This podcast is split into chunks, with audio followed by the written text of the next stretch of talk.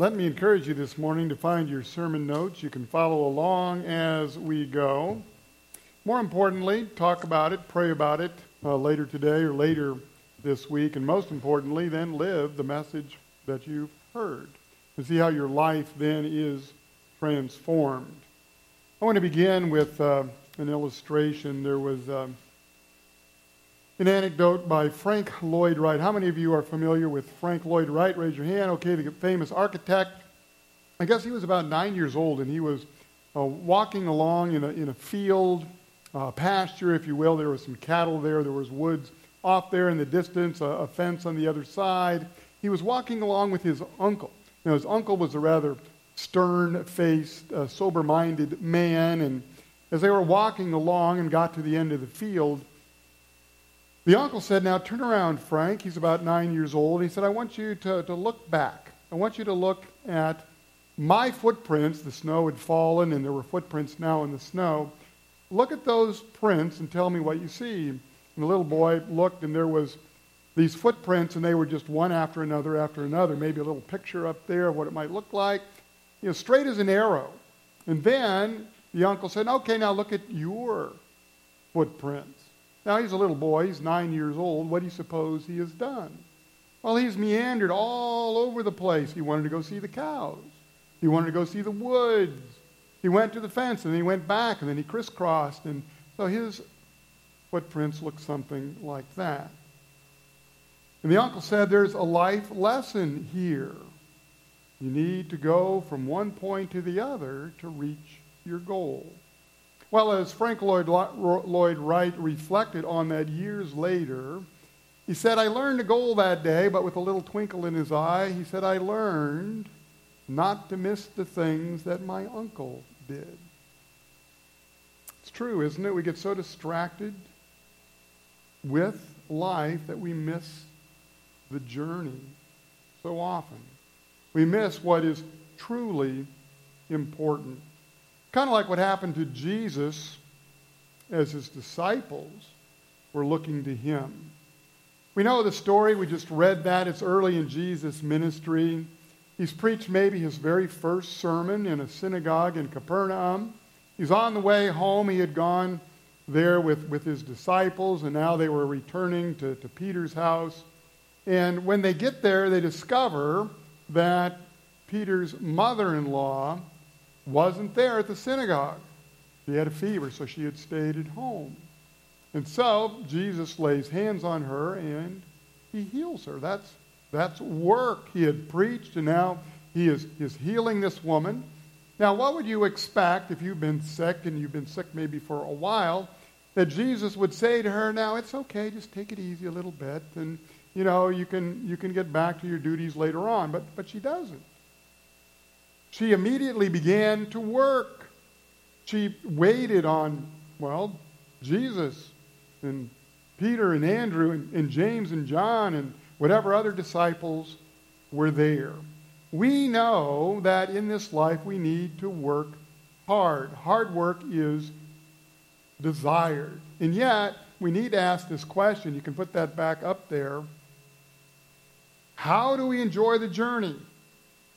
When everyone and everything is searching for you, wanting a piece of you, and demanding your time. You see, when, when everyone found out that Jesus had healed Simon's mother in law, the whole town shows up. Everyone has a demon, or they, they need some healing, or they're blind, or they're sick. So Jesus goes to bed that night. He's exhausted. And then early the next morning, he, he gets up to regenerate, regenerate himself he goes out to pray, to be with his Father. And again, everyone is searching for him. How do you enjoy the journey when everyone and everything is searching for you? When everyone wants a piece of you? When everyone demands your time? So we all have to work, right? I mean, even I have to work, even if it's just one day a week. I still have to go to work too, just like all the rest of you do. And it's not just career, it's not just jobs. Relationships require work. Marriage is hard work. Children are hard work. Friends and family are hard work. We know that. If you're a doctor, You know that you have to spend years studying, years in residency, years alone. You can't have a social life like everybody else does. The life of your patient demands that. If you're a teacher, you have to work hard. Are late nights. You have to grade homework. You have to be prepared. You have to make your lesson plan. The minds of your students demand it. Parents, certainly. Mothers in particular. You have to sacrifice for your children. They require that. Even if you're a builder, a carpenter, you have to measure everything before you cut, before you drive the first nail. The integrity of the structure requires it. We all know this intuitively, don't we? And yet, Solomon writes this to make it extremely clear. He says, A little sleep, a little slumber, a little folding of the hands to rest, and poverty will come on you like a bandit. It comes quickly. He said, just a little more time for myself, just a little, a little more time away from work. But if you go on vacation forever, pretty soon there will be nothing to come back to afterward. I don't know. You probably had grandparents uh, like me or parents like me who emphasized hard work and, and maybe questioned your work ethic from time to time. I know my grandmother had a saying, it went something like this good, better, best. Never let it rest until your good is better and your better is best. Work harder, do more. Or my mother would always say, idle hands are the devil's workshop or playground, which of course just made me want to be more idle, but that's another story. Right? Living demands that we work hard. It's good for the soul. Is there anything better than after a hard day of work? Physical labor to come home and admire all that you have done or that feeling that you get, that sense of accomplishment? It's good for the soul. Jesus was working, he was working hard in his ministry. Peter's mother in law, immediately after she's healed, she goes right back to work. We know that that is important. Now, at the end of the message, I will remind you that sometimes we have to take a time out. We have to stop running. We have to stop the madness. But that only works when you work hard in the first place. Uh, there's a picture up there. Imagine this. In Africa, the sun comes up every morning just like it does here in America. And in Africa, if you are one of those animals, you had better wake up running. Otherwise, there are dire consequences.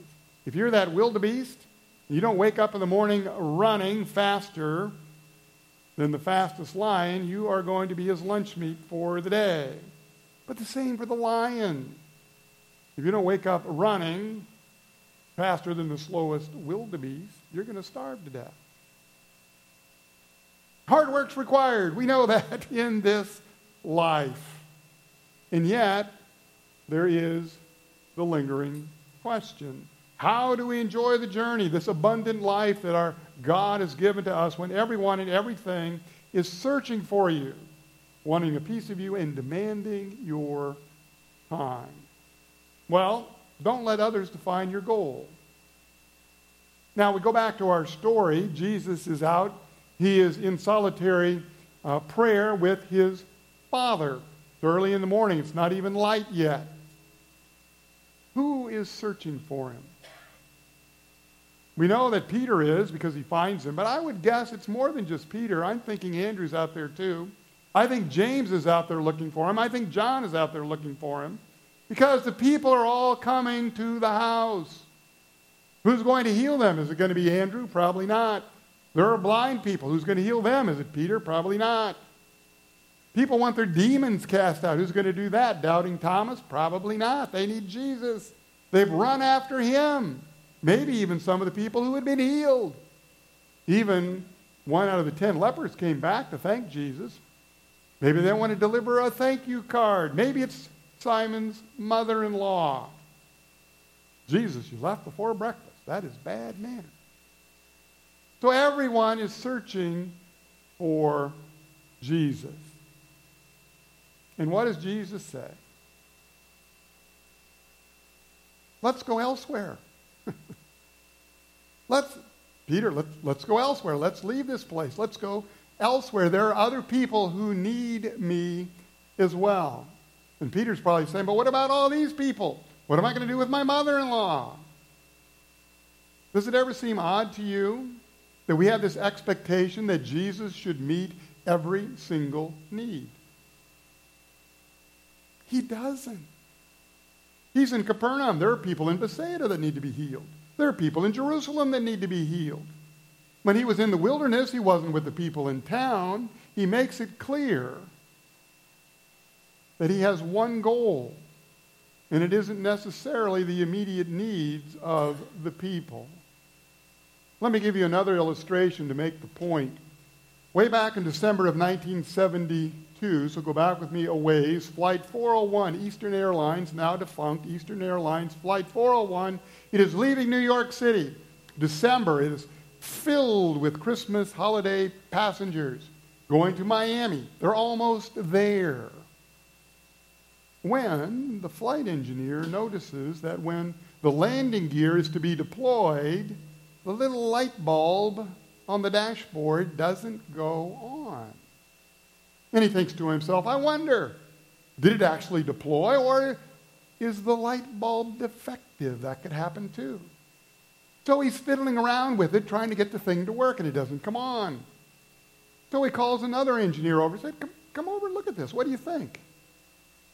Is it the light bulb or, or is the landing gear not really deployed? He goes, I don't know. Let me call the pilot over. Come look at this. And he's looking at the light bulb. He says, Co pilot, come over here. And pretty soon the entire cockpit is looking at the light bulb. Meanwhile, this plane, which is supposed to be landing, has been circling over the Everglades. Everyone thinks it's at the same altitude, but it is descending. And no one notices until it's too late and the plane crashes in the Everglades, killing 101 people on board.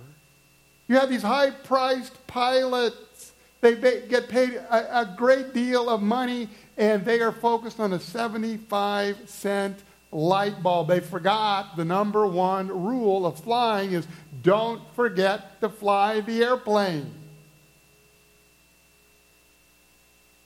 We do it all the time in the church. We have so many activities, so many things that we have to do meetings and events and, and things that go on, and we forget our number one goal, our number one purpose, which is to make disciples. It's what Jesus told Peter. We're going to leave here because I need to preach the good news. That's why I've come. I have brought the good news to those who are lost and poor and blind, not physically, but spiritually.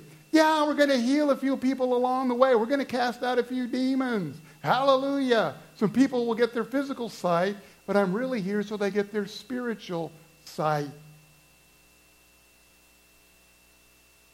Don't forget why you're here. Don't forget what's important in your relationships, in your marriage with your children, your job, your purpose in the kingdom is to make disciples.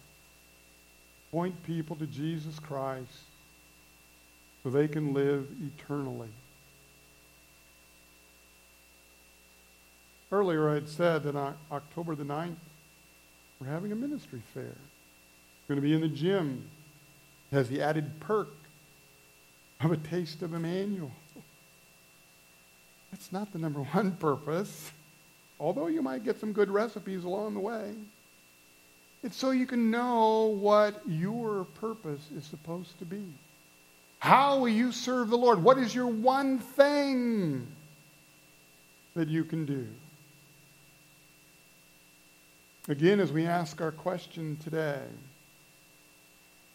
How do we enjoy the journey, this abundant life that God has given to us when everyone and everything is searching for you, wanting a piece of you, and demanding your time, even in the church? Don't let others define your goal. Know what it is, know what your purpose is. Don't forget to fly the airplane. And yeah, number three, seek solitude. Take a vacation.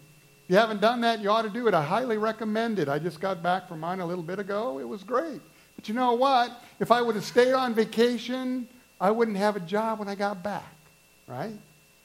It is good to have some me time. It is good to seek some solitude. It is good to be away, but you can't do it forever. So find the rhythm between your soapbox and your sandbox, between your socialness and your solitude. We need time alone. Jesus needed time alone. But it wasn't just for himself. He didn't go to the spa. He didn't get a massage.